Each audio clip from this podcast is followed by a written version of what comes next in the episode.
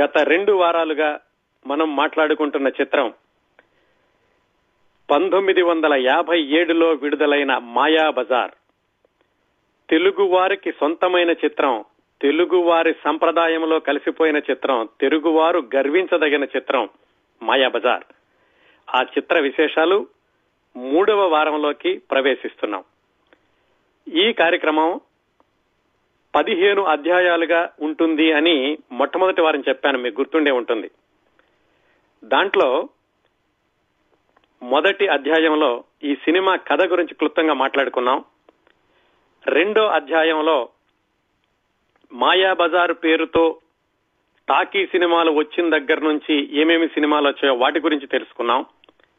మూడవ అధ్యాయంలో నిర్మాత దర్శకుల యొక్క నేపథ్యం ఏమిటో తెలుసుకున్నాం.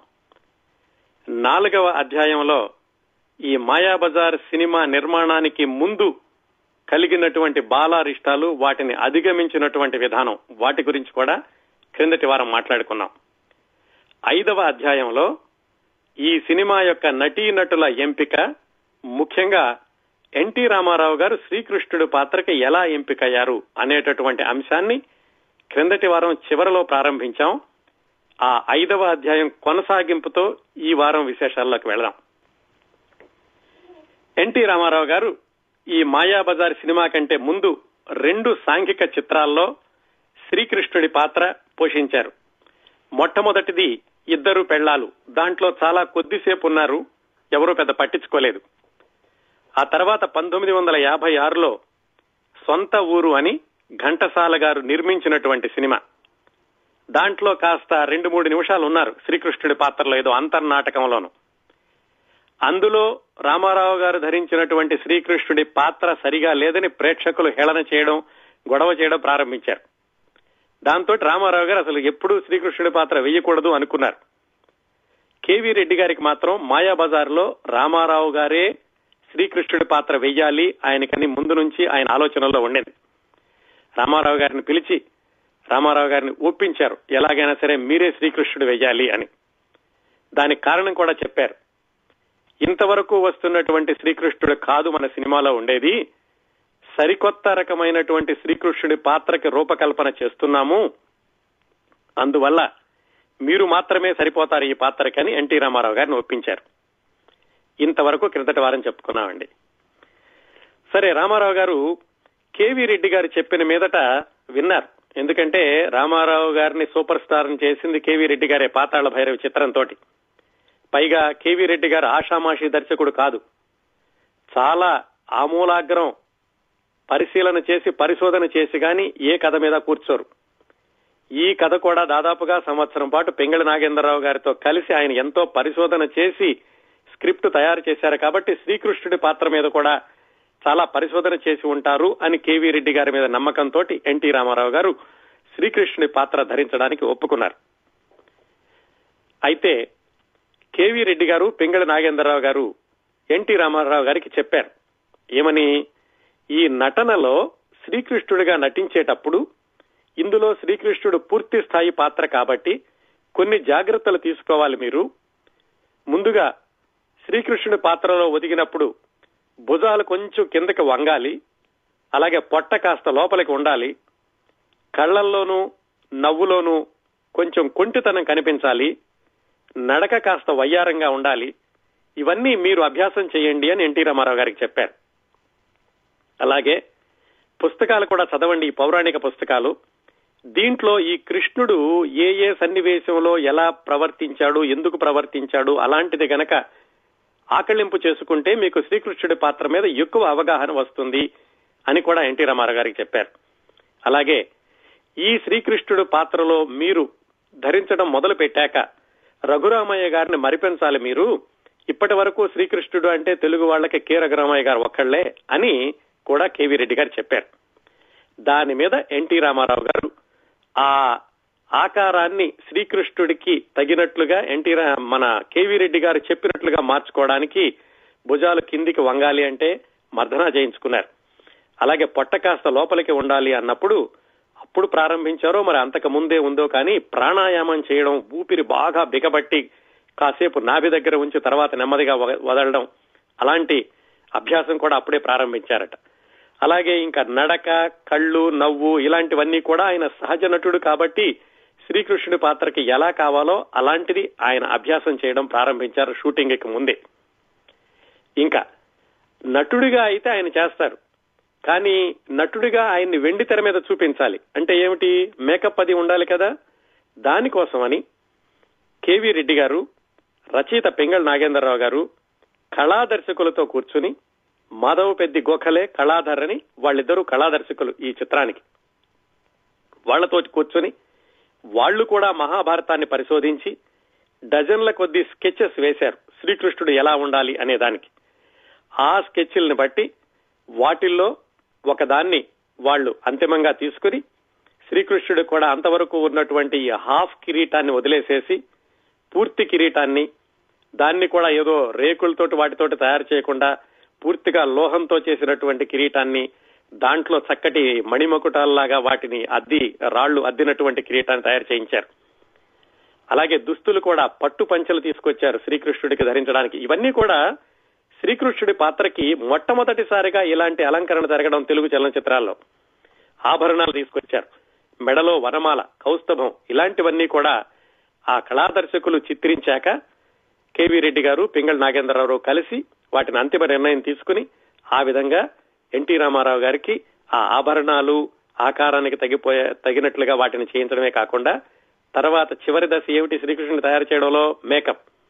దానికి పీతాంబరం భక్తవత్సలం అని వాళ్ళిద్దరూ మేకప్ మ్యాన్. వాళ్ళకు కూడా శ్రీకృష్ణుడు ఎలా ఉండాలో ఈ స్కెచ్లో చూపించడమే కాకుండా వాళ్ళకు కూడా ఈ పాత్రని బాగా వివరంగా చెప్పి ఆ విధంగా శ్రీకృష్ణుడికి మేకప్ చేయించారు. శ్రీకృష్ణుడి పాత్రను సిద్ధం చేయడానికి వెనకాల ఇంత నేపథ్యం ఉందండి. అంత చేశాక మొట్టమొదటి రోజు షూటింగ్ జరిగేటప్పుడు శ్రీకృష్ణుడి మీదే షూటింగ్ ప్రారంభమైందట. లోపల మేకప్ అవుతోంది. బయట అందరూ కూర్చునున్నారు. ఎన్టీ రామారావు గారికి అభిమానులైన వాళ్ళు ఎన్టీ రామారావు గారిని అభిమానించే వాళ్ళు సముద్రాల సీనియర్ గారు ఘంటసాల గారు నాగిరెడ్డి చక్రపాణి ఎన్టీ రామారావు గారి సోదరుడు త్రివిక్రమరావు వీళ్ళందరూ కూర్చున్నారు సరే ఎలాగూ పెంగళి నాగేంద్రరావు గారు కేవీ రెడ్డి గారు కూడా ఉన్నారు. వీళ్ళందరూ బయట సెట్లో కూర్చునున్నారు. ఎన్టీ రామారావు గారు లోపల శ్రీకృష్ణుడిగా మేకప్ అవుతున్నాడు. ఇంకా కొంతమంది మనసులో అనుమానం ఉంది. ఈ రెడ్డి గారు చెప్తే వింటలేదు. ఎన్టీ రామారావు గారిని శ్రీకృష్ణుడిగా పెట్టుకున్నారు. ఇది ఎలా ఆయనకి ఇంతకు ముందే శ్రీకృష్ణుడిగా చెడ్డ పేరు వచ్చింది క్రిందటి సంవత్సరమే ఆ సొంత ఊరి సినిమాతోటి ఈయన ధైర్యం ఏమిటో అర్థం కావట్లేదు అని కొంతమంది వాళ్ళలో వాళ్ళే కొనుక్కుంటున్నారట సరిగ్గా తొమ్మిది గంటలైంది. ఎన్టీ రామారావు గారు శ్రీకృష్ణుడి వేషంలో మేకప్ రూమ్లో నుంచి సెట్లోకి నడుచుకుంటూ రావడం ప్రారంభించారు. చూసే వాళ్ళందరూ కూడా ఒక క్షణం అసలు వాళ్ళు ఎన్టీ రామారావు గారిని చూస్తున్నారా? నిజంగా శ్రీకృష్ణుడే నడిచి వస్తున్నాడా? అని వాళ్ళని వాళ్ళు మర్చిపోయారట. చాలా ఉద్విగ్నంగా చాలా భక్తి భావంతో చూడడం ప్రారంభించారు. ఆయన నెమ్మదిగా ఆ శ్రీకృష్ణుడి నడకలో నెమ్మదిగా వాళ్ళ దగ్గరికి వచ్చి రెడ్డి గారు అంతా సిద్ధమేనా? అని అడగానే అప్పుడు తేరుకున్నారట కేవీ రెడ్డి గారు కూడా. ఈ శ్రీకృష్ణుడినేనా నేను తయారు చేయదలుచుకుంది ఈ శ్రీకృష్ణుడినే కదా నేను చూపించదలుచుకుంది అనుకున్నారేమో కానీ అక్కడ ఉన్న వాళ్ళందరూ కూడా భక్తితోటి నిజంగా దేవుడే నడిచొస్తున్నాడు అని కొంతమంది దండాలు కూడా పెట్టారట. చివరికి కేవీ రెడ్డి గారు ఆ శ్రీకృష్ణుడి వేషంలో ఉన్న ఎన్టీ రామారావు గారి దగ్గరకు వచ్చి పలకరించగానే ఆయన చేతిలో ఉన్న కొబ్బరికాయ తీసుకుని ఆ శ్రీకృష్ణుడి చుట్టూ తా మూడు సార్లు దిగదుడిచి నేలకేసి కొట్టి ఆ తర్వాత షూటింగ్ ప్రారంభించారట. అది మొట్టమొదట రోజు శ్రీకృష్ణుడి వేషంలో ఎన్టీ రామారావు గారు అందరి ముందుకి రావడం అంతకు ముందు వరకు కూడా గొడుక్కుంటున్న వాళ్ళు కూడా ఈ శ్రీకృష్ణుడి వేషాన్ని చూసి కేవీ రెడ్డి గారిని అభినందించి ఇంకా తిరుగులేదు కేవీ రెడ్డి గారు మీరు చెప్పినటువంటి ఊహ పూర్తిగా ఎన్టీ రామారావు గారిలో కనిపిస్తోంది. ఎన్టీ రామారావు గారిని కాదు మనం చూస్తోంది నిజమైన శ్రీకృష్ణుడిని చూస్తున్నాము అని చెప్పారట. అదండి. తెలుగువారి చలనచిత్ర శ్రీకృష్ణుడు జన్మించినటువంటి క్షణం అది. ఆ క్షణం తర్వాత ఎన్టీ రామారావు గారు పద్దెనిమిది సినిమాల్లో పూర్తి స్థాయి శ్రీకృష్ణుడి పాత్రను ధరించారు. ఆ తర్వాత ఇరవై ఐదు సంవత్సరాల వరకు ముప్పై మూడు సార్లు ఈ పూర్తి స్థాయి సినిమా శ్రీకృష్ణుడి పాత్ర కాకుండా అంతర్నాటకాలతో కూడా కలిపి చూసుకుంటే ఆయన ముప్పై మూడు సినిమాల్లో శ్రీకృష్ణుడిగా నటించారు. పూర్తి పౌరాణికాలైతే పద్దెనిమిది సినిమాల్లో వేశారు ఇరవై ఐదు సంవత్సరాల్లో. ఇంకా చాలా విచిత్రం ఏమిటంటే ఇప్పుడు కూడా చూడండి ఈ మాయాబజార్ సినిమాని అలాగే దానవీర సూరకర్ణ సినిమాని చూడండి. ఇరవై సంవత్సరాల వ్యవధితో వచ్చింది. అందులో శ్రీకృష్ణుడికి ఇరవై సంవత్సరాల తర్వాత ఉన్న శ్రీకృష్ణుడికి కూడా వ్యత్యాసం కనుక్కోవడం చాలా కష్టం. అది ఎన్టీ రామారావు గారు పాత్ర పోషణలో తీసుకున్నటువంటి శ్రద్ధ. ఆ పాత్రలో ఆయన నటించేటప్పుడు ఇంకో విధంగా చెప్పాలంటే జీవించేటప్పుడు ఆయన గడిపినటువంటి నియమబద్ధమైన జీవితం. అందువల్లనే ఆయన శరీరాకృతిలో ఇరవై సంవత్సరాలు అయిన తర్వాత కూడా విడిగా ఎలా ఉన్నా కానీ శ్రీకృష్ణుడి పాత్రలోకి ప్రవేశించాక ఆ మాయాబజార్ శ్రీకృష్ణుడే దానవీర సూర్య శ్రీకృష్ణుడిలాగా కనిపిస్తాడు. ఇంకో చాలా విచిత్రమైన విశేషం ఏమిటంటే ఎన్టీ రామారావు గారు పంతొమ్మిది వందల యాభైలో కదా సినిమాల్లోకి వెళ్ళారు ఇది పంతొమ్మిది వందల యాభై ఏడులో ఇప్పుడు మనం మాట్లాడుకుంటున్న మాయాబజార్ విడుదలైంది. యాభై ఆరు చివరిలోనే ఇప్పుడో షూటింగ్ ప్రారంభమై ఉంటుంది. నిజానికి ఈ ఆరు సంవత్సరాల్లో ఎన్టీ రామారావు గారు నటించినటువంటి పౌరాణిక చిత్రాలు చాలా తక్కువ. భారీ స్థాయిలో ఉన్నాయైతే అస్సలు లేవు. ఏది? తర్వాత రోజుల్లో జీవితాంతం కూడా పౌరాణిక పాత్రలకు పెట్టింది పేరు పౌరాణిక పాత్రల్లో విభిన్నమైనటువంటి పాత్రలు ధరించిన ఎన్టీ రామారావు గారు సినిమాల్లోకి వెళ్ళిన ఆరేడు సంవత్సరాల వరకు ఆయన పూర్తి స్థాయి పౌరాణిక చిత్రం రాలేదు. ఇదిగో ఈ మాయాబజార్ వరకు కూడాను. ఎందుకంటే ఆయన సినిమాల్లోకి వెళ్ళిన సంవత్సరం అయితే మాయారంభ అనే ఒక సినిమాలో నలకోబరుడు పాత్ర వేశారు. వేశారు. అది పౌరాణికమే కానీ పెద్దగా ప్రజాదరణ పొందలేదు. ఆ తర్వాత కూడా తెనాలి రామకృష్ణ అనుకుంటే దాన్ని పౌరాణికం అనుకోవచ్చు. ఆ తర్వాత ఈ మాయాబజార్కి ముందు సంవత్సరమే ఉమా సుందరి గౌరీ మహత్యం అనే రెండు చిత్రాలు వచ్చినాయి. అవి పౌరాణిక చిత్రాలే కానీ విపరీతమైనటువంటి ప్రజాదరణ ఏమి పొందలేదు. అందువల్ల మొత్తంగా చూసుకుంటే పంతొమ్మిది వందల యాభై నుంచి ఈ మాయాబజార్ వచ్చే వరకు కూడా ఎన్టీ రామారావు గారికి భారీ స్థాయిలో ఉన్నటువంటి పూర్తి స్థాయి పౌరాణిక చిత్రం లేదు.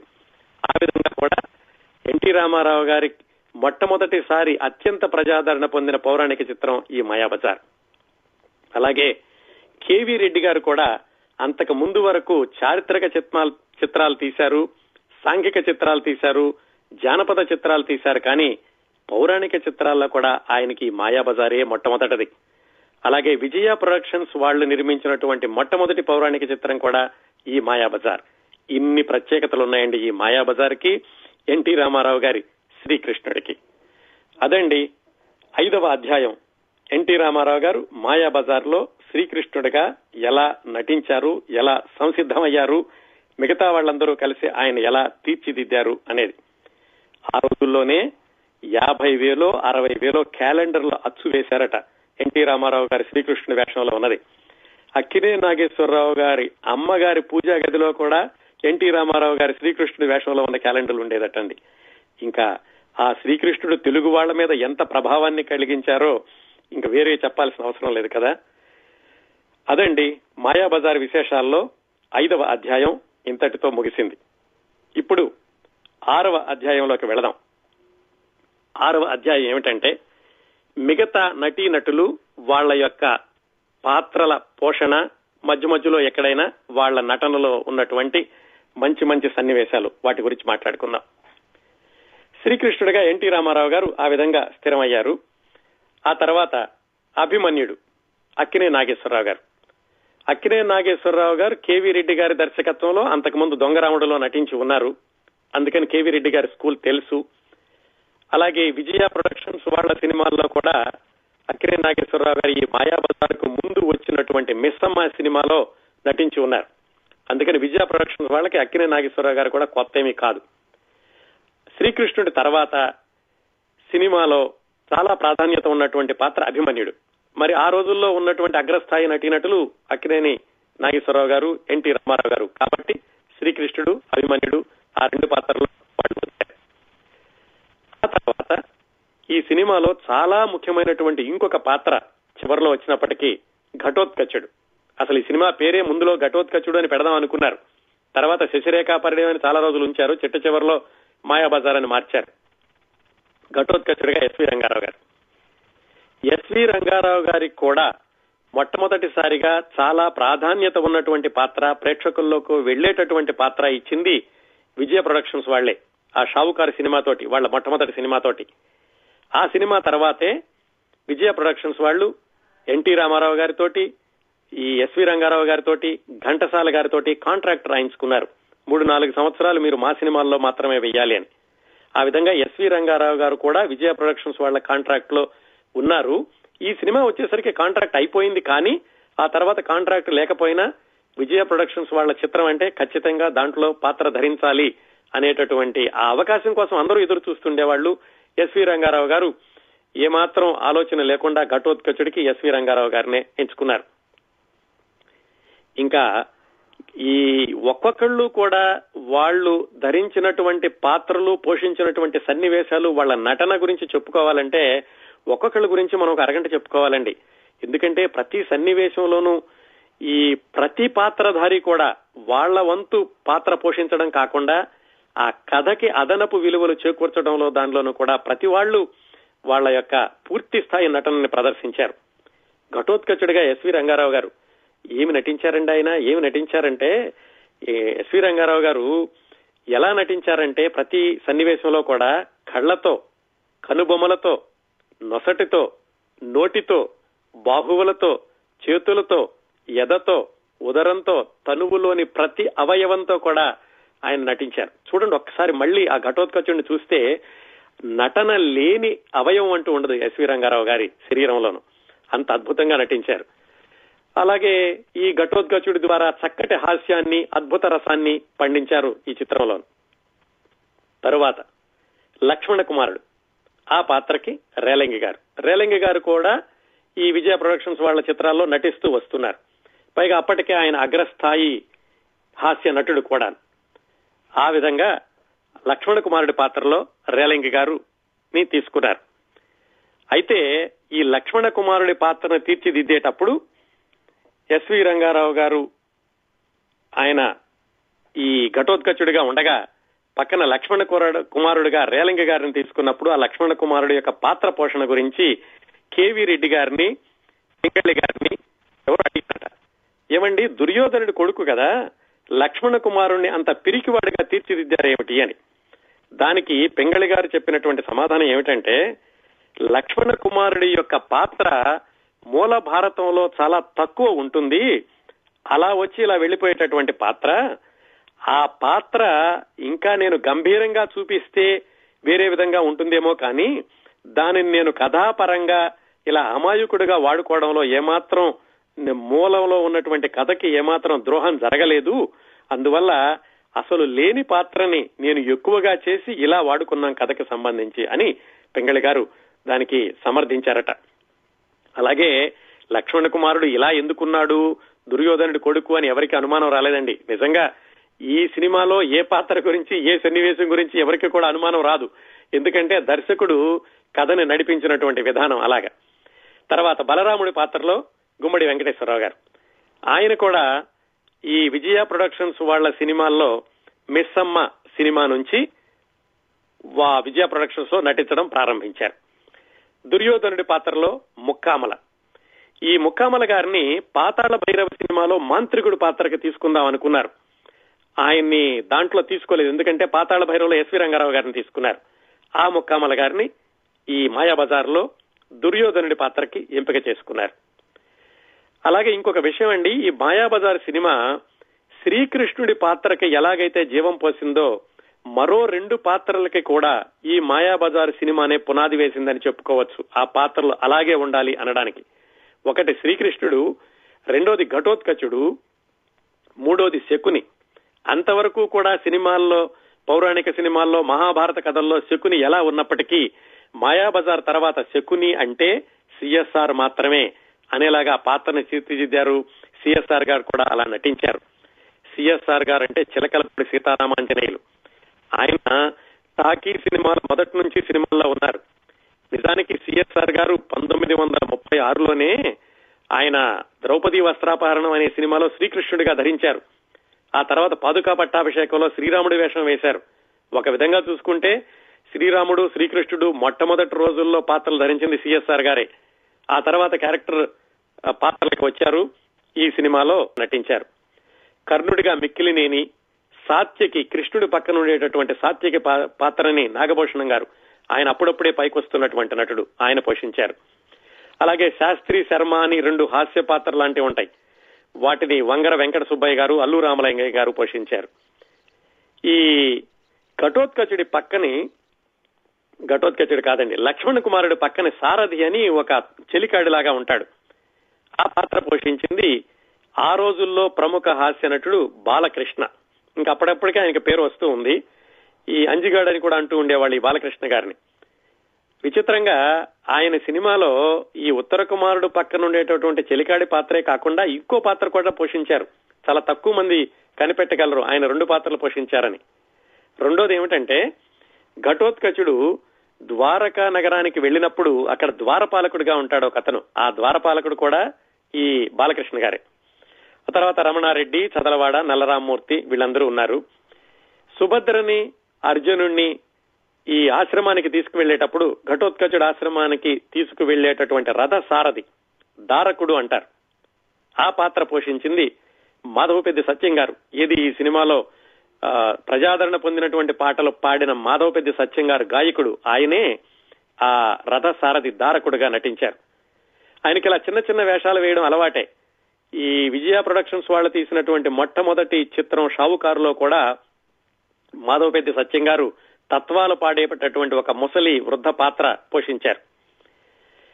ఇంకా ఈ సినిమాలో ఒక అంతర్నాటకం ఉంటుంది. ఏది కృష్ణుడు కూర్చుని తన జీవితాన్నే అందరూ కూడా నాటకం ఆడుతుంటే చూస్తూ ఉంటాడు.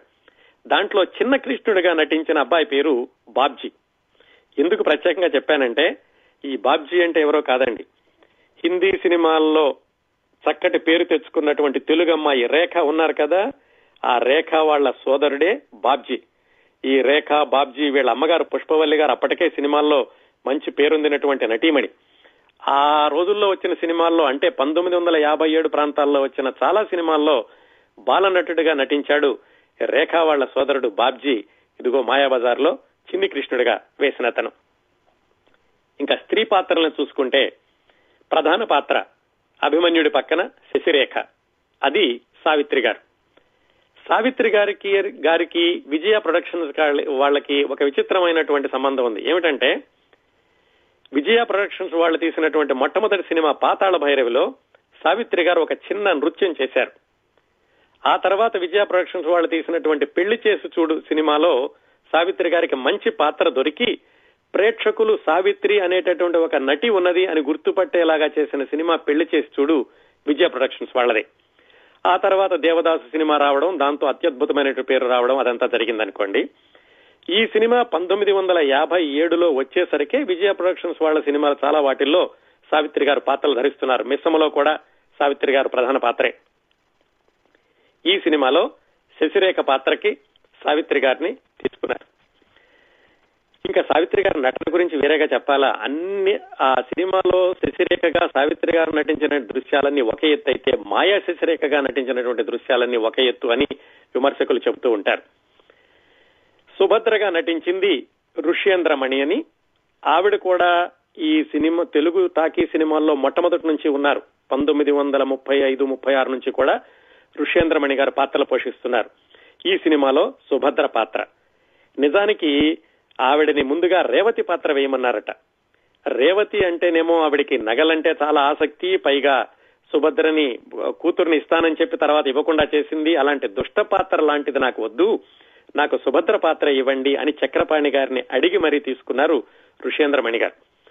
అలాగే ఈ ఋషేంద్రమణి సుభద్ర పాత్ర వేసినటువంటి నటీమణికి ఈ సినిమాలో ఇంకొక ప్రత్యేకత ఏమిటంటే సుభద్ర అభిమన్యుడు ఆ ఘటోత్కచుడు ఆశ్రమానికి వెళ్ళేటప్పుడు ఘటోత్కచుడు ముందుగా బాణం వేసి అభిమన్యుడిని మూర్చపడేలాగా చేస్తాడు కదా అప్పుడు ఈ సుభద్ర తాను ఒక పద్యం పాడుతుంది.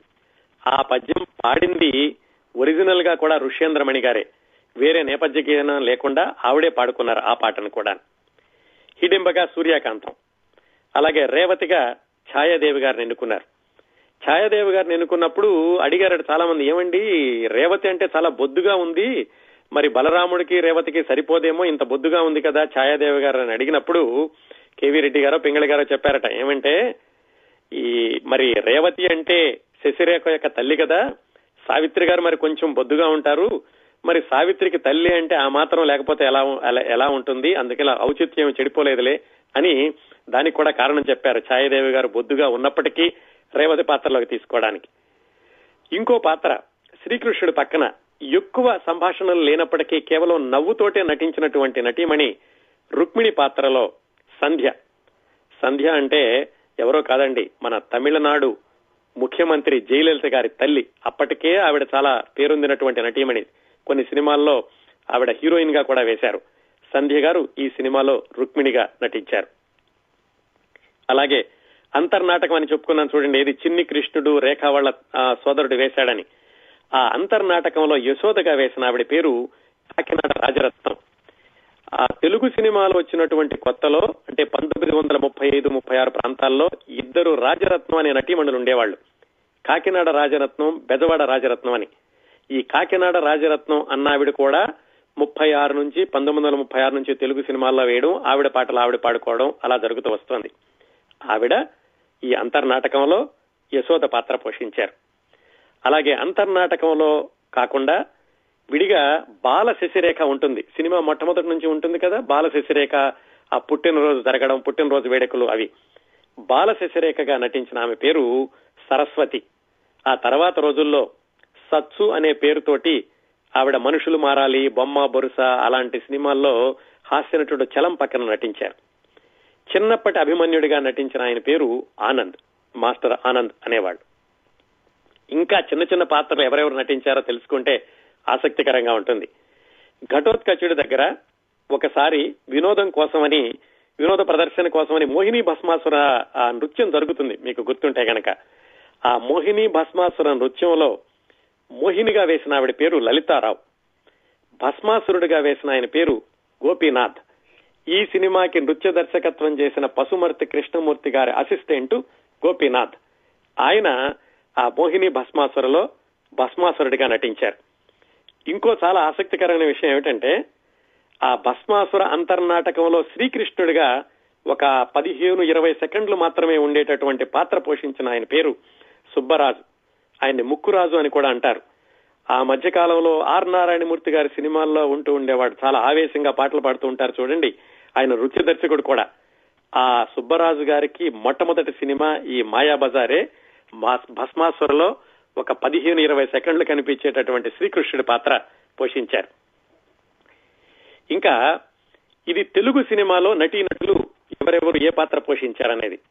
ఇంకో విశేషం ఏమిటంటే ఈ తెలుగు మాయాబజార్ షూటింగ్ జరిగేటప్పుడే సమాంతరంగా తమిళ మాయాబజార్ షూటింగ్ కూడా జరిగింది. అంటే తెలుగుకి సంబంధించినటువంటి ఒక సన్నివేశాన్ని తీసి అదే సెట్టింగ్లో తమిళ సన్నివేశాన్ని కూడా తీస్తూ ఉండేవాళ్ళు. ఆ రోజుల్లో దాదాపుగా మంచి సినిమాలన్నీ అంటే ఎక్కువ స్థాయిలో ఉన్న సినిమాలన్నీ కూడా రెండు భాషల్లోనూ సమాంతరంగా నిర్మిస్తూ ఉండేవాళ్ళు. మరి తమిళ మాయాబజార్లో ఎవరెవరు నటీనటులు ఉన్నారంటే అక్కినే నాగేశ్వరరావు గారి బదులుగా జమినీ గణేషన్ గారిని పెట్టుకున్నారు అభిమన్యుడిగా. అంటే అభిమన్యుడిగా జమినీ గణేషన్ శశిరేఖగా సావిత్రి గారి. అంటే నిజ జీవితంలో భార్యాభర్తలైనటువంటి జమినీ గణేషన్ సావిత్రి తమిళ మాయాబజార్లో అభిమన్యుడు శశిరేఖగా నటించారు. ఈ పంతొమ్మిది వందల యాభై ఏడుకి ముందే ఆ మిస్సమ్మ సినిమా విడుదలైన ఆ ఆ ప్రాంతాల్లో జమినీ గణేషన్ సావిత్రి వివాహం చేసుకున్నాము అని ప్రపంచానికి ప్రకటించారు. అంతకు ముందు మూడు నాలుగు సంవత్సరాల క్రిందటిగా వాళ్ళకి రహస్య వివాహం అయింది. వాళ్ళు మేము భార్యాభర్తలమైన ప్రపంచానికి ప్రకటించిన తర్వాత వచ్చినటువంటి విజయవాడ సినిమా ఈ మాయాబజారు తమిళ వర్షన్లో వాళ్ళిద్దరూ అభిమన్యుడు శశిరేఖగా నటించారు. ఎన్టీ రామారావు గారు ఎస్వి రంగారావు గారు సంధ్య ఋష్యేంద్రమణి ఈ మాధవపేద సత్యం గారు వీళ్ళందరూ తమిళ సినిమాలో కూడా ఉన్నారు. అలాగే తెలుగులో లక్ష్మణ కుమారుడి పాత్ర పోషించింది రేలంగి గారు అయితే తమిళంలో ఆ పాత్ర పోషించింది తంగవేలు అన్న ఆయన అలాగే శకుని పాత్ర పోషించింది తమిళంలో నంబియార్. తమిళంలో బలరాముడి పాత్ర పోషించిన ఆయన పేరు బాలసుబ్రహ్మణ్యం. ఈ శకునికి బలరాముడికి తమిళంలో షూటింగ్ జరిగినప్పుడు ఒక కొన్ని ఆసక్తికరమైనటువంటి సన్నివేశాలు జరిగినాయి. ఈ మాయాబజార్ సినిమాలో చిట్ట చివరి సన్నివేశంలో చిట్ట చివరి ఆ కొద్ది నిమిషాల్లో శకుని ధర్మపీఠం ఎక్కాక సత్యపీఠం ఎక్కాక అక్కడి నుంచి చెప్తాడు కదా తను ఏం చేశాడు ఏమిటనేది అదంతా కూడా సిఎస్ఆర్ గారు ఏకదాటిగా చెప్పేశారు. ఒక్కసారి కూడా కట్ లేకుండా. అది అవ్వగానే తమిళ లో ఆ సీన్ తీయడానికని శకునిగా నటించిన నంబియార్ గారిని ఆ సంభాషణలు చెప్పమన్నారు. ఆయన దాదాపుగా ఐదారు టేకులు తీసుకున్నారట ఆ సంభాషణ చెప్పడానికి. ఇది సిఎస్ఆర్ గారేమో ఏకధాటిగా చెప్పేశారు తెలుగు వర్షన్లోను. తమిళ వర్షంలో నాలుగైదు సార్లు కూడా చెప్పలేక భోరుమని ఏడ్చేశారట కేవీరెడ్డి గారి దగ్గర. కేవీరెడ్డి గారు చెప్పి మీరేం కంగారు పడకండి. మీరు సరిగ్గా మూడ్లో లేరేమో రేపు మళ్ళీ తీద్దాంలేండి ఈ సీన్ అని నంబియార్ని ఆయన సముదాయించి పంపించారు. తమిళ మాయాబజార్లో ఇంకో ప్రత్యేకత ఏమిటంటే బలరాముడు. అసలు బలరాముడు అనగానే మనకి ఏ సినిమాలో చూసినా గానీ గడ్డం ఉంటుంది తప్పనిసరిగా. ఈ తమిళ మాయాబజార్లో బలరాముడు డి బాలసుబ్రహ్మణ్యానికి మాత్రం గడ్డం ఉండదు. దానికి కారణం ఏమిటంటే గడ్డం పెట్టాలంటే ముందుగా మొహానికి గమ్ రాసి దానికి గడ్డం అతికిస్తారు. ఆయనకి గమ్ ఎలర్జీ ఉందట బాలసుబ్రహ్మణ్యానికి అందుకని తమిళంలో బలరాముడికి గడ్డం లేకుండానే చూపించారు. బహుశా పౌరాణిక సినిమాలన్నింటిలోనూ గడ్డం లేని బలరాముడిని ఈ తమిళ మాయాబజార్లో మాత్రమే చూస్తామేమో.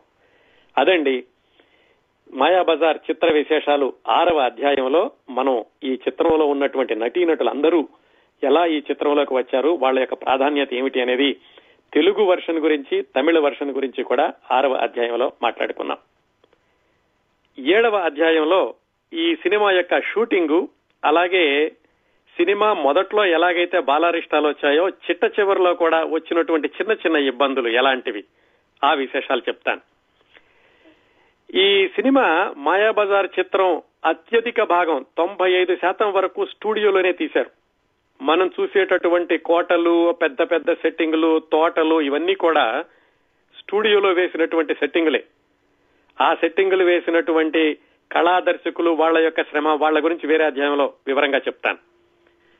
స్టూడియోలో ఎక్కువ శాతం తీశారు. చాలా కొద్దిగా అంటే ఒక పది పదిహేను నిమిషాలు మాత్రము ఇంకా అంతకంటే తక్కువగా వచ్చేటటువంటి దృశ్యాలని బయట తీశారు. కొన్నిటిని సేలంలోను అలాగే కొన్నిటిని మద్రాసు నుంచి ఆంధ్రదేశం వచ్చేటటువంటి దోవలో ఉన్నటువంటి ఏదో ఒక చెరువు దగ్గర తీశారటండి. ఆ కొద్ది దృశ్యాలు తప్ప మొత్తం సినిమా అంతా స్టూడియోలోనే జరిగింది. కేవీ రెడ్డి గారి సినిమా తీసేటప్పుడు ఎలా ఉండేదంటే ఒక సుశిక్షితుడైనటువంటి ఒక హెడ్ మాస్టర్ స్కూల్ నడిపితే ఎలా ఉంటుందో అలా ఉండేది.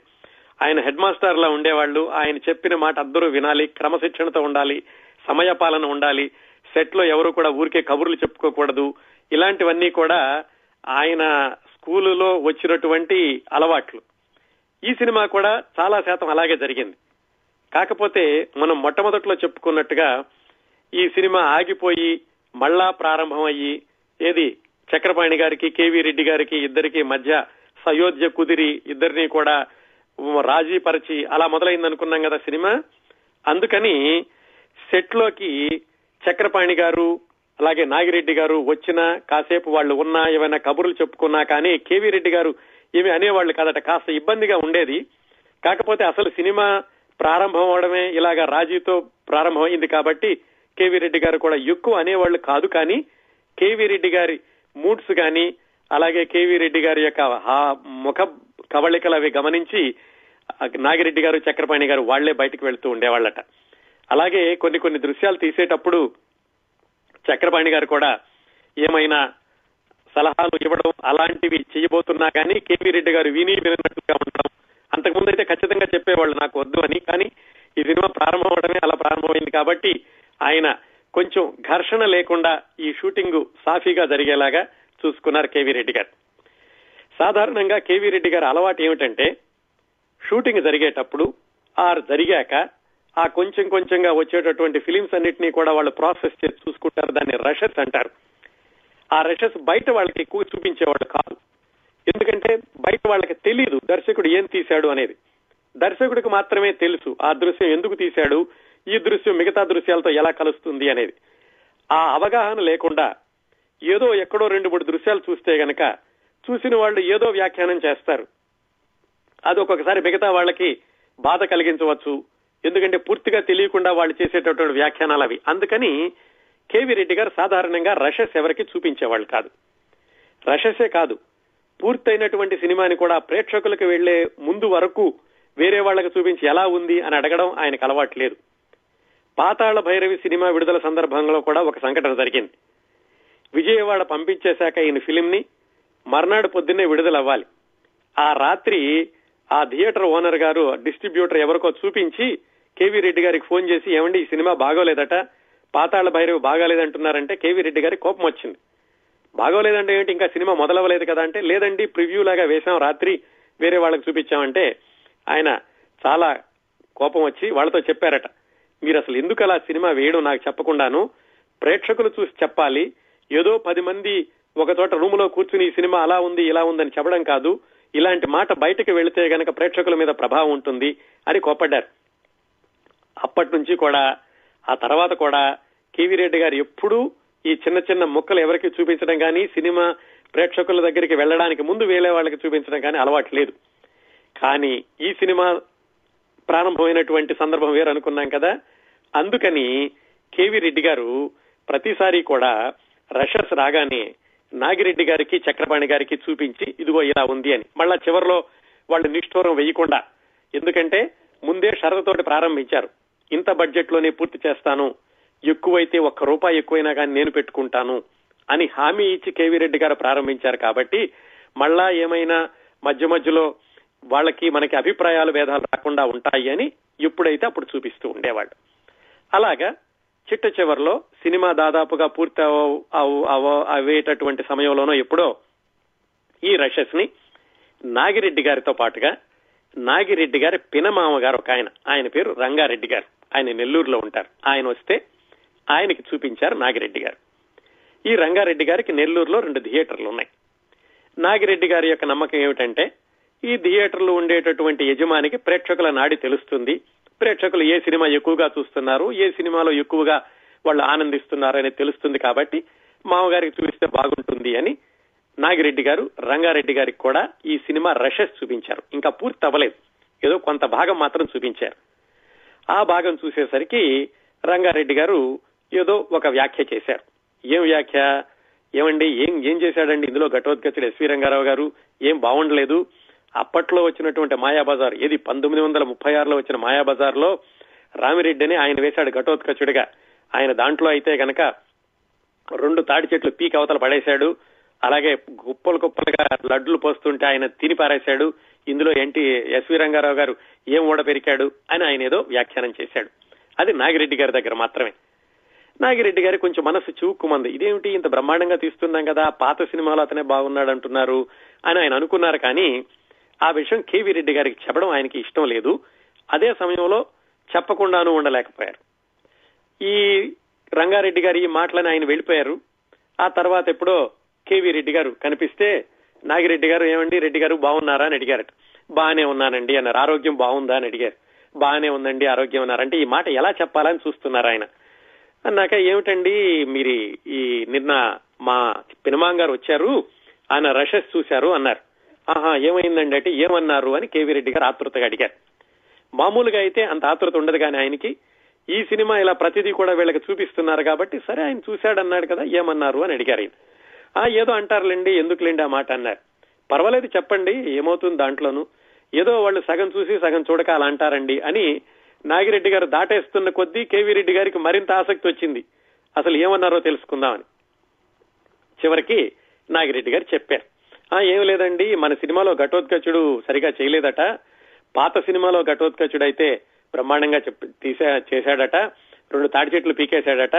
లడ్డూలు కుప్పలు కుప్పలుగా తిన్నాడట. ఏదో అంటున్నారులేండి అవన్నీ మనం పట్టించుకోవద్దు. మీరు తీసేదేదో మీరు తీసేయండి అని అన్నారు నాగిరెడ్డి గారు. కేవీ రెడ్డి గారు ఒక్కసారి మనసు చూక్కుమంది కానీ కోపాన్ని అదుపులో పెట్టుకుని ఆయన అన్నారట. ఏముందిలేండి బ్రదర్ మనకి ఇంకా సినిమా పూర్తి అవ్వలేదు కదా మనము పీకిద్దాం. రెండు కాదు రెండు కాదు డజన్ తాడి చెట్లు పీకిద్దాం. నాకేం కష్టం నేనేమన్నా పీకుతానా? లడ్లు కూడా కావాల్సినంత తినిపిద్దాం. నాకేం కష్టం? వంద లడ్లు చేస్తే మార్కస్ బాట్లే ఆయన తీసుకుంటాడు. నేనేం తినేది కాదు నేనేం పీకేది కదా తాడి చెట్లు. అంతకంటే ఎక్కువే పీకిద్దాంలే ఎస్వి రంగారావు గారితోటి అని ఆయన కొంచెం కోపం తమాయించుకుంటూ నాగిరెడ్డి గారితో చెప్పారు. నాగిరెడ్డి గారికి నిజంగా కేవీ రెడ్డి గారిని మూడ్ ఆఫ్ చేయాలని లేదు. కాకపోతే ఆ చెప్పినటువంటి వ్యాఖ్య కొంచెం ఆయనకి చేరవేద్దాం అనేటువంటి ఉద్దేశంతో చెప్పారు. ఇది అయిపోయి వెనక్కి వెళ్ళేటప్పుడు కేవీ రెడ్డి గారు డివి నరసరాజు గారితో చెప్పారట. డివి నరసరాజు గారు కూడా ఉన్నారు ఆ సందర్భంలోను. ఆయనతో చెప్పారట చూడండి నరసరాజు గారు ఇలాగే చేస్తారు వీళ్ళు. అందుకే నాకు వీళ్ళకి చూపించడం ముందు చూపించడం ఇష్టం లేదు. వాళ్ళకి ఏం తెలుసు నేను ఎందుకు తీశానో ఇంకా తర్వాత ఏం సీన్లు వస్తాయో వాళ్ళకి తెలియదు ఇలా తెలిసి తెలియకుండా వ్యాఖ్యానం చేస్తారు. దాంతో నిర్మాతలకేమో మనసు చెడిపోతూ ఉంటుంది చెడిపోతూ ఉంటుంది. అది మళ్ళీ మనకి చెబుతారు మనకి మూడ్ ఆఫ్ అవుతూ ఉంటుంది. అందుకే నేను ఎవరికి చూపించనండి అని అన్నారట. కానీ ఇలాంటి చిన్న చిన్నవి ఏవో వస్తే సర్దుకుంటూ మొత్తానికి సాఫీగా ఆ మాయాబజార్ సినిమా షూటింగ్ని పూర్తి చేశారు. ఇదండి సినిమా షూటింగ్ చివరిలో జరిగినటువంటి ఒక ఆసక్తికరమైన సంఘటన. దీంతో మాయా బజార్ చిత్ర విశేషాలు మూడవ వారం ఏడవ అధ్యాయం పూర్తయింది. తర్వాత మనం ఎనిమిదవ అధ్యాయంలోకి వచ్చే వారం మనం ప్రవేశించాలండి. ఎందుకంటే ఎనిమిదవ అధ్యాయంలో కేవీ రెడ్డి గారి యొక్క దర్శకత్వ ప్రతిభ ఈ సినిమాలో కొన్ని కొన్ని దృశ్యాలను తీసుకుని వాటిని ఎలా చిత్రీకరించారు ఎలా ఊహించారు అలాగే కేవీ రెడ్డి గారి యొక్క దర్శకత్వ ప్రతిభ గురించి మాట్లాడినప్పుడు ఖచ్చితంగా మనం పెంగళి నాగేంద్రరావు గారిని కూడా గుర్తు చేసుకోవాలి. ఎందుకంటే స్క్రిప్ట్ తయారు చేసేటప్పుడు ఇద్దరు ఉన్నారు కాబట్టి. వాళ్ళిద్దరూ కలిసి ఈ కథని సాఫీగా అలాగే సరళంగా ఉండేలాగా ఎలా తీర్చిదిద్దారు కొన్ని కొన్ని సన్నివేశాలను ఉదాహరణగా తీసుకుని ఆ సన్నివేశాల యొక్క గొప్పతనాన్ని గురించి మాట్లాడుకుంటూ అది ఎనిమిదవ అధ్యాయంలో వచ్చే వారం మాట్లాడుకుందామండి.